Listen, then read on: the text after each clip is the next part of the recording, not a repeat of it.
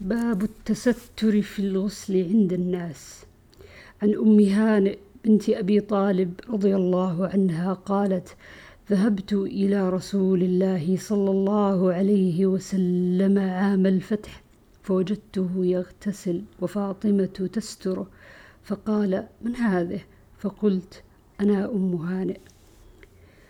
وعن ميمونة قالت سترت النبي صلى الله عليه وسلم وهو يغتسل من الجنابة فغسل يديه ثم صب بيمينه على شماله فغسل فرجه وما أصابه ثم مسح بيده على الحائط أو الأرض ثم توضأ وضوءه للصلاة للصلاة غير رجليه ثم أفاض الماء على جسده ثم تنحى فغسل قدميه.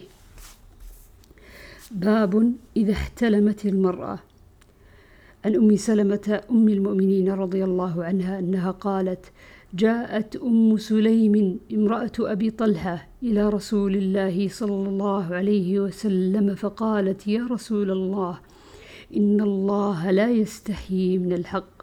هل على المرأة من غسل إذا هي احتلمت؟ فقال رسول الله صلى الله عليه وسلم نعم إذا رأت الماء. باب عرق الجنب وأن المسلم لا ينجس.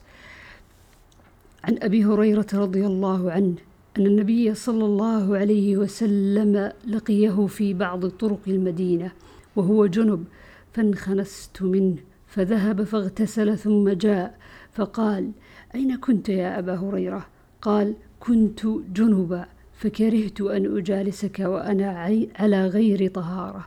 فقال سبحان الله. إن المؤمن لا ينجس. باب الجنب يخرج ويمشي في السوق وغيره.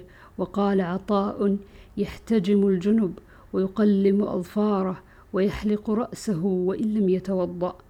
عن أنس بن مالك أن رسول الله صلى الله عليه وسلم كان يطوف على نسائه في الليلة الواحدة وله يومئذ تسع نسوة.